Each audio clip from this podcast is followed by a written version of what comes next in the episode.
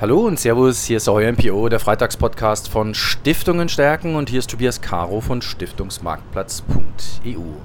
Die heutige Folge Freitagspodcast hier auf Stiftungen Stärken ist wieder mal nur mit mir, nur in Anführungsstrichen.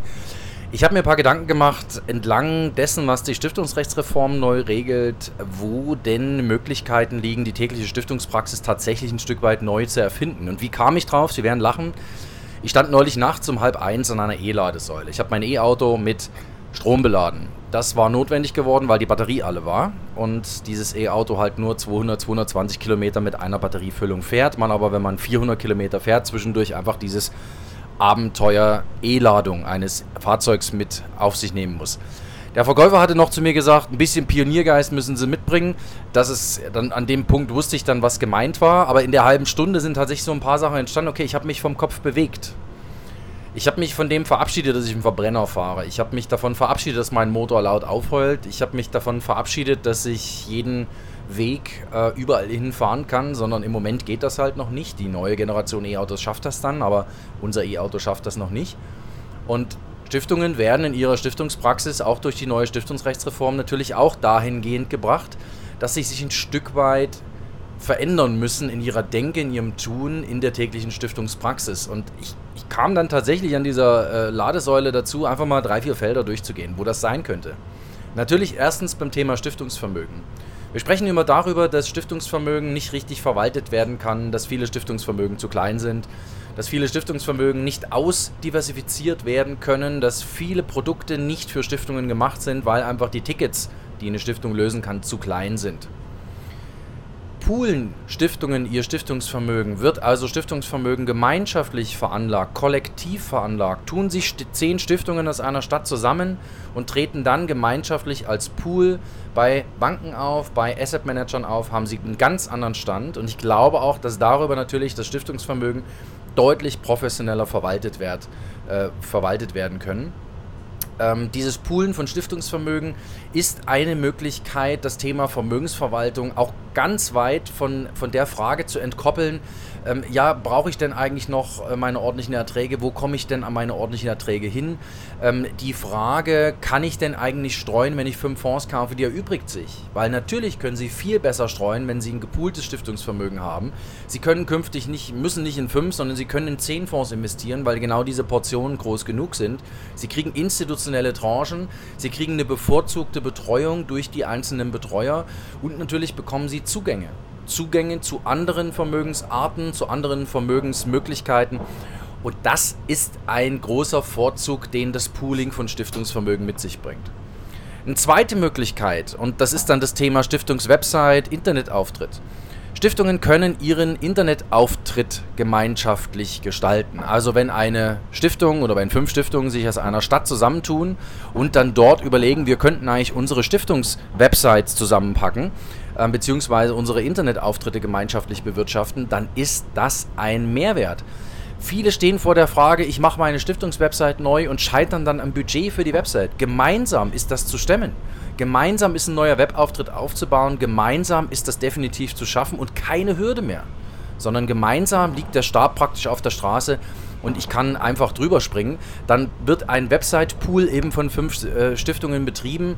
Eine Stiftung kümmert sich ein bisschen mehr um die Verortung der Inhalte auf Social Media, die andere kümmert sich um die Technik und die dritte, bei ihr laufen die Contentfäden zusammen.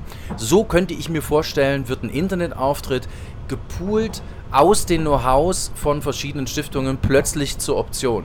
Oder auch eine, eine dritte Idee noch, das ganze Thema Software. Wir hatten gerade Stiftungswebsite. Sie überlegen sich heute wahrscheinlich, wie Sie für Ihre sechs Mitarbeiter, für Ihre drei Mitarbeiter, für Ihre zehn Mitarbeiter eine neue Softwarelösung implementieren. Das lässt sich künftig, wenn Sie es poolen, natürlich einfacher machen. Zehn Stiftungen, die gemeinschaftlich eine Stiftungslösung einkaufen. Eine große Lösung, wo Sie alle Aufgaben, die die tägliche Stiftungspraxis betreffen, abdecken können. Und dann werden entsprechend Arbeitsplätze definiert und dafür monatliche kleinstbetragliche Lizenzen gekauft. Da macht plötzlich das Pooling von Stiftungsaktivitäten Sinn. Einzeln eine Stiftungssoftware zu kaufen, einzeln die Implementierung auf sich zu nehmen, einzeln die Verantwortung zu tragen dafür, dass alle Mitarbeiter künftig mit dieser Software arbeiten müssen, ist für eine Stiftung viel verlangt. Aber viele Stiftungen, wenn sie sich zusammentun, wenn sie zusammen ähm, gemeinschaftlich die Investitionen in, Stiftungs-, in die Stiftungssoftware tragen, in ein Stiftungssoftware-Tool tragen, diese Investition ist definitiv zu stemmen. Und da macht dann plötzlich auch das Zusammenlegen von Aktivitäten Sinn. Denn natürlich geht es darum, den Sektor insgesamt voranzubringen. Natürlich geht es darum, den ganzen Sektor professioneller aufzustellen. Aber man muss auch verstehen, als derjenige, der dann zum Beispiel eine Lösung hat, dass viele Stiftungen als einzelne, als einzelner Akteur damit dann auch überfordert sind, beziehungsweise nicht die entsprechende Manövriermasse mitbringen, um dann zum Beispiel ein großes Softwarepaket implementieren zu können. Auf der anderen Seite bringen natürlich Stiftungen in Summe sehr viel Manövriermasse mit und auch hier könnte der Weg des Poolings, des Zusammenführens von Aktivitäten, des Zusammenführens von Budgets, des Zusammenführens von Ressourcen dazu beitragen, dass ich plötzlich softwareseitig mich professioneller aufstellen kann, dass ich dann zum Beispiel professionelles Fundraising betreiben kann, dass ich meine Kommunikationsaktivitäten nach draußen plötzlich messen kann. Was hätte das für einen Charme, wenn Sie einen Newsletter rausspielen und Ihr K I-Tool in Ihrem C R M-System sagt Ihnen, wer wann welche Newsletter aufgemacht hat und Sie können künftig die Inhalte noch sehr viel zielgerichteter ausspielen. Sowas macht für Stiftungen Sinn und sowas ist für Stiftungen in einer Gemeinschaftslösung auch definitiv zu stemmen.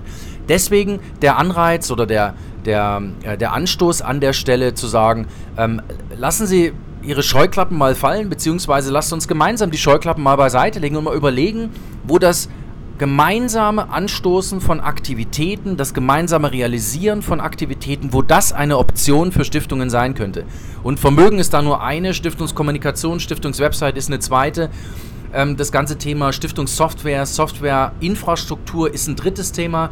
Was uns noch eingefallen ist, ist natürlich auch, wenn es jetzt um das Thema Kommunikation geht, gemeinsame Kommunikationsaktivitäten zu entfalten, aber natürlich auch die Projektsphäre.